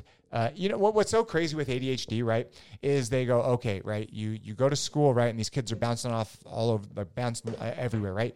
But then they go and play a video game and they're fucking locked in. Yeah. Right. The issue is, is not that they have. I'm not saying ADHD is not a real thing. It's just that when you have a hyperactive personality, right? You need to fucking be doing things that interest Yes. you. yeah, exactly. It's not ADHD. It's I don't want to do this. Exactly. That's and that's what exactly what it was. Same thing for me. So funny that you said that because when I was 12 years old, 13 years old, I was prescribed 10 milligram Adderall, right? Which is fucking nuts to think about. That's what they gave little kids back then. I'm sure they still do. Um, and I did not like it because it made me feel like I was in a fucking box, right? It just made me like, like this. So I'd pretend to take it and then I would throw it in my sock drawer. And I, I'm telling you, I did this for well over a year. And then I talked to my parents and told them, and they said, you don't have to be on it anymore and shit like that. But, um, you know, it was just, it made me feel weird and uncomfortable. Now, as an adult, I've taken Adderall and it's a completely different story. But I Yeah, I'll it- fall asleep. I, I, when I got big Adderall, I was like, "I'll do this. You'll, you, you'll create a whole album one night." I, I took it and fell asleep. yeah, well, that's, yeah, you're fucking crazy. Right? They're like, "Oh, you needed it." I'm sure. I'm sure. I'm sure. Well, yeah, with cannabis, I just kind of the, the love for it too. A lot of homies I grew up with, living with, they've always been on the forefront of growing and having some of the craziest grows from Humboldt County to your local neighbor in, indoor next door, and a lot of them over in Oklahoma right now. And Oklahoma's like the gold rush of weed. Fuck yeah. There's 20 dispensaries on each block. It's it's just crazy. So I I, I never thought about it as like a ambassador. I just always been a weed head, and I've always been attracted to the weed. So wherever it was at, well, you'll find me. And then like, that's how I kind of became an ambassador for it, or just like all about it. It's just getting high. It might sound bad. Like I'm not going to sit here and be like, I wanted to cure my glaucoma or Ah. whatever, but I smoked that shit to get high and to feel like Fuck yeah. know, No, as man, you know, there, there's a thing, right? I, I think weed is fantastic, right? But it affects everyone differently, right? Exactly. Uh, you know, there are people out there that smoke weed that are fucking lazy as shit. There's people that smoke weed that get tired. There's people that smoke weed it alleviates their pain, their headaches. This people that smoke weed and it gets them, you know, fucking pumped. There's people like me. If I, I I like smoking like a like a sativa, right? Um, like if I'll go about like I'll go in the sauna or whatever, and it just it makes you evaluate your fucking life, right? And that is why I I like mushrooms so much, right? yeah, I'm a huge a hundred even microdose and and a, and a macro dose, you know, depending on the situation, right? Um, for me, like psychedelics, because you know cannabis is a psychedelic, um, it, it it helps deflate the ego, and you know it's like a thing that you're talking about earlier, like Brad X and all these motherfuckers, right? That eh, your ego gets so large, and you think that your your shit does not stink, when in reality that is not really how life is and you need to be able to evaluate these things and that's why like cannabis and, and psilocybin they they especially for me and i know for a lot of people it pushes those things to the front right things that you're constantly trying to Yeah. hide from You know, I always tripped on it with with mushrooms. Is like, who's the first person, like the indigenous people, to be like, "Yo, let's eat this," and just, and that's what they probably they found out when they ate it. They evaluated their camp and what was wrong with their their rocks over here. Or like, imagine the first person to find out mushrooms were man, like, incredible magical. old man look it up let's see that's crazy. dude that- it, that that they're it's legal in Colorado with with mushrooms, and yeah a lot of doctors and top ranked lawyers or businessmen they take mushrooms and they go into their meetings and they're just spot on. They're firing at all cylinders. It's like that's their coffee. A hundred percent. Yeah, I Wake up love taking. I take love taking microdose. Let's see what it is. It, it looks like the chalcolithic uh, Tyrolean Iceman Otzi carried several types of fungi on, on his person. I've actually heard of a- Otzi. He's a he's a pretty well known historian. That's a tight like name. historic figure. So this, so the the Chaco Catholic Tyrolean Iceman Otzi uh, carried several types of fungi on his person. This fi- now is this a magic mushroom, psychedelic? Wait, Who invented psychedelic mushrooms? Uh, no, well Albert Hofmann was LSD. Um, That's good to know too, though. yeah, well, yeah. So That was my drug of choice growing up. LSD. yeah, Yeah, three so dollars. You're high for seven Fuck, hours. dude, insane. So when was the first? Uh, and let's see this. The first mention of hallucinogenic mushrooms in Europe, European medical literature, was in the London Medical and Physical Journal, 1799. A man uh, served psilocybe, so I don't know how to pronounce that, mushrooms he had picked for breakfast in the London Green Park to his family. Yeah, but you, I, I think it goes way farther back. Like indigenous cultures have been taking it for generations, sure. right? Indians and stuff like peyote. A hundred percent. Sit down and like, yo, you, we need to reevaluate how we're living right now. Absolutely. Ayahuasca, you know, another one, DMT. Have you ever experienced that? Yeah, It's, it is. it'll answer your questions. You go It into will- it with a question, it'll answer for you. A hundred percent, a hundred percent. I know I've told this story so many times before, so sorry guys uh, and, and girls, but um, you know, about five years ago, I had um, been flying to visit my mom in Jersey with my wife, and um, and I started feeling a lot of stomach pain. Long story short, um, I had internal bleeding, and I ended up being in the hospital for almost two and a half, three weeks. I was put on life support. I, I literally thought I was going to die. Trach the whole fucking nine, right? My wife right by my side, and um, and I had made peace with that. I, I was going to die, and my wife truly thought I was going to die as well. And um, what what had happened? How I actually got out of it? i It's kind of crazy. I'm I'm on life support and all this shit, and my wife says I'm gonna go. Uh, I'll I'll be back in like an hour or two, and I was like, yeah, just kind of like nodded to her, and um, obviously my this was going to happen, but it was just so powerful for me uh, she went and picked up my brother and sister. They both flew in. And the moment they walked in, it was just like the weirdest thing. It gave me like this energy and this power to just kind of fight through it. And I ended up getting out, right? And I ended up living. But when I got out, when you make peace that you're really going to die and then and then you don't, um, it was very hard for me. It fucked with my head so bad. And uh, and I got really into a bad state of depression and um, uh, suicidal thoughts, and like it was just getting eating me alive to the point where I was um, in in New Orleans for for some work, and I had a Britney moment, dude. I shaved my fucking hair off, my eyebrows, my beard, the whole fucking I went crazy, and and I I was like this close from off of myself. And my buddy Alex uh, Weston had been saving some DMT for me, and he goes, "Brock, when you are ready, you will know." And and so I got back and and I hit him up, and we I go to the the studio where where, where he is, and it's just him and I, and I, I take the first hit, the second, third, fourth. By the time I've hit the fourth hit, I'm into this other fucking dimension. I'm laying on this bed and I'm looking up, and um and I see my dad's face, and uh and like I, t- I told you, he passed when I was 17, and um and I was like, Dad, I can't fucking do this anymore. I just can't. And he goes, Brock, he goes, right now is not your time. You have a lot more to live. Wow. And he just kept on saying that and saying that. And I remember coming out of it, and it was the weirdest thing, dude. I get out of it, and and all of that negative thought, all of that, you know, thoughts of wanting to off, all that just dissipated. And I had this newfound feeling to fucking live and fight and, you know, and deal with it. And it's just like so strange that we don't properly use these tools in society. We want to give them this antidepressant, this up or this down, or to solve all these problems when it's like we have the tools right at our dispense, right? Yeah, three not- big hits of DMT and figure it out. You can stop wars. a hundred percent. Sometimes, you know what? To be honest, nitrous oxide's like that, and that's a crazy story. yeah. Thank God you're still here. Thank you, brother. But like that's like with nitrous, it's the same way. Hit that, and you think about, well, we could solve world hunger like this. A hundred Why don't you, percent. you stop, everyone in the room take a hit of this? Or like the DMT, if you hit it right, yeah, that it's mind altering, but it's also like awakening It is. in a way.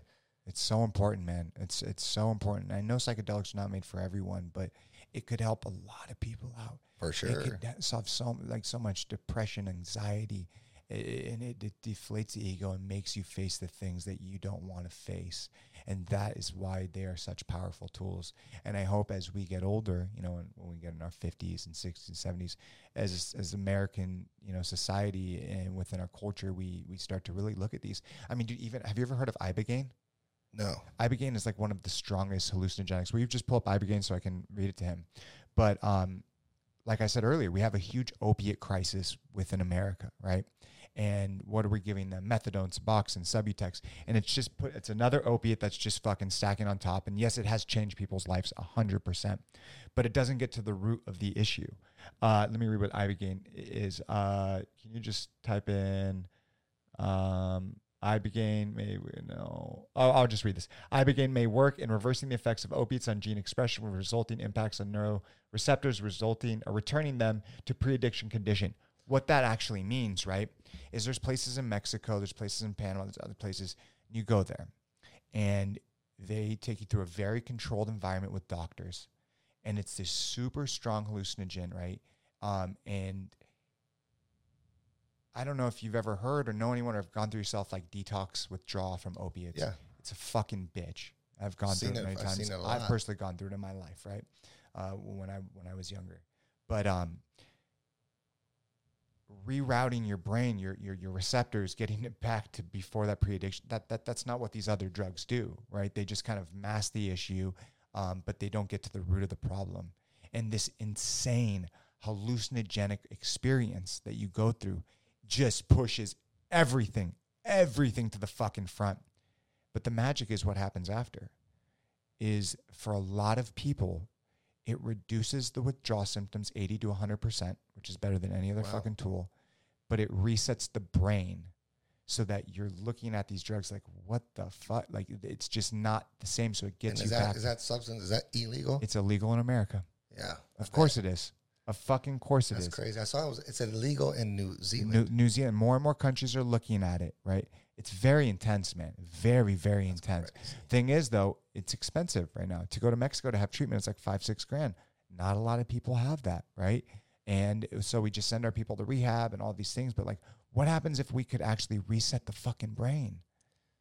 yeah, like- because you when those users are so wired to that. That's all they know. That's all they fucking And know. what what sucks is like I've known a lot of people that have been on drugs, and when they get off drugs, they're forever stupid, look, or they just look like they're on drugs. They act those tendencies don't leave them, even No. though they've been off the shit for six years. They're just A hundred mentally percent. gone. So if they could switch that.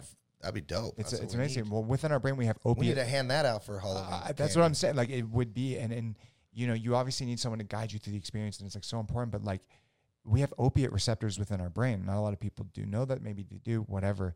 But when you're constantly flooding them and flooding them and flooding, them, of course there's going to be so much damage that takes place that to get a person that's been hooked to fucking heroin for 15 fucking years to get them back to how they were before it's so fucking rare man it's so rare all the damage it causes but this one tool right here can fucking help a lot of people and that's the issue in america it's like ever since you know the the the you know the i believe it was the nixon administration in 1970 71 you know made all of these drugs illegal right it, it changed the fucking game i mean because you go back to like the 50s and 60s they were testing you know psilocybin they were Yeah, they, were, they were putting cocaine in coke. do you have that what i was just looking up Jesus. Ibogaine is uh, classified as a Schedule One yeah controlled substance. So it's- and that was in 1970. Yep. Right when uh, Nixon's Yep, ban on all of that shit, Wow. dude. All of that shit. It's it's just fucking absurd. Um, take this back to your story as we kind of get close to wrapping up. But what for you? Where is everything at today? you know what? I'm just I just got to keep doing what I've always done, and and the, the more people that come along and, and start to support it, or you know, listen to the music or buy the T-shirt, that's dope. But I just I'm I'm I'm pretty much here to supply that lifestyle to the people who've been here since day one, and, Yeah. and the people that have kept supporting me because a lot of people switched up on them, you know, like different kinds of music and stuff, and they even if they're 35 or when I met them when they're 16 and now they're in their 30s. I'm still going to bring that raw shit to them and they're going to love that. So I'm just going to stick to my guns, keep doing what I'm doing. And the more people that come along, that's cool. Let they are along for the ride. Welcome aboard. Let's go. Yeah, It's just, I, I don't think, like, I don't see myself slowing down. I'm having so much fun doing it. And I got a, a support team. My lady supports me 100% in everything we do. So, like, that comes along with it, having a, a a solid relationship and, you know, the a full freeway f- autobahn to go as wherever I want to take it. So it's like pretty much it's in my hands, and a lot of artists can't say that because they're owned by record labels. And yeah, I got ties to Suburban Noize Records, and and but I'm not bound to anything, so I can just do whatever I want whenever I want, and that's the freedom of it. And I, I love it. I don't feel myself as like a failing artist whatsoever. That's just like whatever I want to do, I do, and people seem to like it and support it. So I'm gonna keep putting it out for them. And like I said, whoever comes along, welcome aboard. I love that, man. You know, I've got an off-topic question. Right? Are you afraid of death? you know what? I, I've never really been afraid of death, but like the thought of it, the thought of it now, yeah, I don't, I don't, I don't, I don't want to die no more. I, I got, I want to see my kids grow up. I want to see my four year olds uh, start talking and, and get a little better. He's, he's got a, a really case of uh, autism. He's autistic. It's a real challenge, but I, I, I'm up for that challenge and I want to see him grow. So like, I'm afraid of death, to be honest with you now. I used to push the envelope. I didn't see myself living past 26, 27 at Yeah. all. And sitting here at 42, still doing the same stuff, most of the same stuff, Yeah, yeah. not life threatening stuff, you know? So, yeah, I'm, I'm afraid of death. I think so. I'd be a liar if I sat here and said I didn't, Yeah. I wasn't afraid. But I mean, I'm down to die. What's, what's good? I mean, mean, you know, it's gonna happen. it's gonna happen. I'm not afraid. I know it's coming. I just I don't wish it upon me or anybody. You know. It's uh, it's a weird thought, right? Yeah. It's like there is uh there is this thing at the end of whatever the time is in your road, right? That it will happen, right? To to all of us, all of us, all of us leave this earth. But But, um, I'm not afraid to it toward the point I'm not afraid to live because a lot of people are so scared to die they don't live. Yeah, They're stuck in their own little thing, their comfort zone. Like I'm definitely, and my lady's the same way too, which is a plus. Like we just roam, we do whatever we want to do, what makes us happy, and we we live. So we don't. If we die doing what we love to do, then you know, Let's so go. be it. So Absolutely. I, actually, I, I'm not afraid of death. Ah, look how fast that changed. that back. That, that just bring that back, motherfucker. Yeah. what is uh, what is the im- how? What does it mean to you, and what is the importance of having a, a strong woman or man, but for you, a strong woman by your side? Yeah, well, you know, I've I've been through relationship before, and like it feels like every relationship I was in prepared me for this moment, for the perfect one. So like, it, it it's everything. You know, if uh, a lot of people can go through life being single or by themselves, or they don't want to share nothing with them. I I love being able to share it with them, and the child she brought into the world, and she does the same with the kids I brought into this world. So the fact that she loves my kids un unimaginably, like I wouldn't imagine any girl coming in my situation. So I kind of wrote it off actually. So that the I prayed for that moment, and she did too, and we just found each other. So the importance is unexplainable. Like it's like a winning the lottery, It especially is. in this time and era with like people. It's they're out there to to get someone that likes. They have a lot of likes, so they have a lot of uh, Yep. Followers or they, they do this, they do that, and it's it's hard to find someone that likes you purely for who you are. And I'm a kook. Like I do, I'm acting like Jim Carrey, t- t- 25 seconds out of every minute. So like, we got to find someone that likes that. Then I'm in there. So yeah, it's a, it's important to have a solid collar, like shoulder blade. I call it like a shoulder blade or another backbone to you know not to like rely on, but just to be there for you. You know, and share the goodness in life and go through our struggles together. You know. It's so important. It's so funny you said backbone because my uh, my wife calls me her backbone and I call her my right brain. right? Yeah. you know, it's like everything, man. And and having a strong person that you can go through the ups and downs and all arounds in, in this very short time span that we do have on this earth is so fucking important. It's so important, and unfortunately, um, most most marriages fail, and just people break up, and uh, that's why you know earlier I was saying I don't even know if we're on the podcast, but like I think a lot of people get married and have kids way too young, right? Not saying it does not work out. I know you had kids at a well, you must have been you were like in your 20, 28, yeah, 28, right? Um, so many people have kids in their in their 20s and get married and do all this shit and it's just like slow the fuck down live your life those 20s are so important live your life Yeah. uh, and, and wait like and, and a lot more and more people are waiting nowadays you know waiting a little bit older to have kids. Like my brother was 40 and his wife was 40 and they had two twins a boy and a girl and yeah it's harder. Your body doesn't move the fucking same. That's just life. But um you know you have that that experience that real world experience and and all of those memories and you've grown into uh, the person that you are. But if you cut that off too short so many people don't get to follow their dreams their passions and and all of that i'll tell one more story real quick about mushrooms um, yes, please. yeah, yeah, yeah. So, um, my I, I go to this big event um, in in Orlando every single year, and uh, it was my wife, myself, my buddy Ron,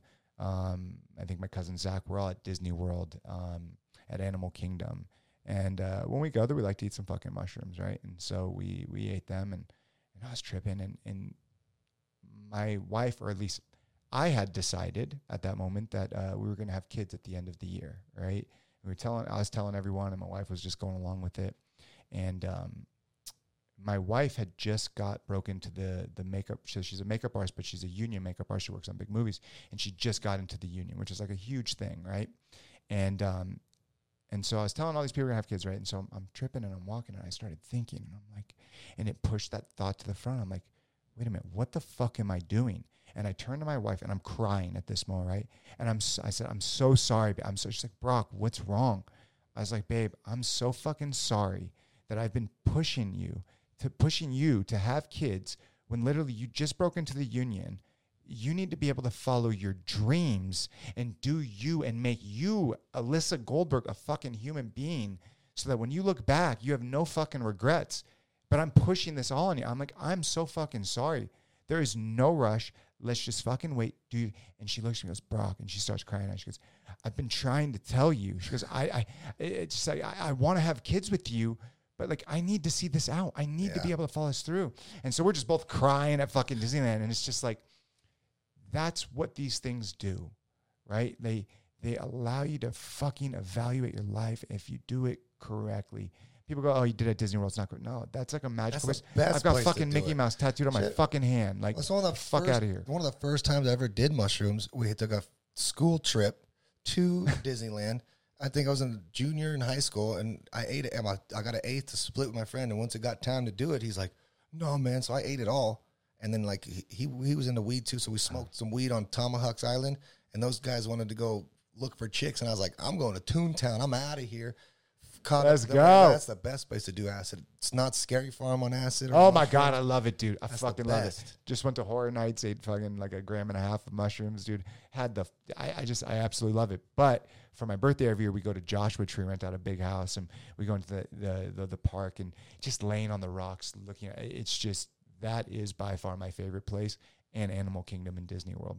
Um, I really appreciate you coming on this show, Yeah, man. man. Thank you for having me. You are me. such a good, both of you guys. You guys are really great human beings, and and I- and I love your story and everything that you've done to this to this point. I know you've got a lot more.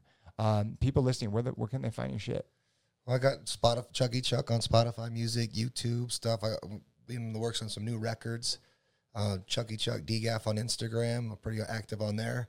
Other than that, like catch me at the local uh, bodega. Maybe get a Swisher Sweet or Yes. a Twisted Tea. Yeah. You know, I know we got uh, some shows coming up too. We're playing uh, the Hard Rock in Vegas on the 29th with Madchild, um, Spice One, Nice. uh, Little Xan. Let's go. Yeah, it should be that should be a fun one. And then I got a benefit show in November with uh, Kyle from Slightly Stoopid, uh, Obnoxious, Madchild, and myself for our friend George who uh, had a heart transplant. He got like a 21 year old heart put in him, so it's been about well over about a over a year he's had the heart transplant. So like we're just raising money for him because it can't work at that point. So we're good. yeah, he's he's a good dude. Everything you just said is so incredible. Crazy. Like you're, yeah, it's fucking crazy, man. Like it's it's it's literally crazy, and you just. Oh yeah, we, we just um when we were on the way here, we filled out an application to be in how what is it um half baked part two. No Yeah, way. they're taking submissions, so we'll cross our fingers for that. We'll trying to submit to being uh They're doing half baked part two. half baked part two, and they're taking uh auditions. I mean, I got a lot of tattoos, but I could, I could, I could, I love that original movie was one of the best. movies I mean, that's what turned me on to Dave Chappelle, bro. Yep. It literally uh, what And Jim Breuer was great. Jim His- Breuer, Jim Breuer dude. was great. Jim. Breuer is fucking like the, both of them. They're doing Yeah, yes, yeah, yeah. dude. I got fucking chills right now. That that for me that was everything. Like that that was that was our Cheech and Chong. Yeah, you for know. sure. And and damn everything Dave Chappelle and Jim Breuer's turned into, but especially Dave Chappelle, man. Good for you, man. I hope you get that. Yeah, me too. That'd be hilarious. I hope you get that. I appreciate you, brother. You're I good appreciate people, you too, man. Thank you. Good stuff. Thanks for the weed and the twisted tea. Oh, absolutely. I'm glad I got you the peach. yeah, yo. Absolutely, absolutely. All right, all right, all right. Thanks for listening, everyone. Boom. Yeah. Let's go, dude. Let's go. Let's go.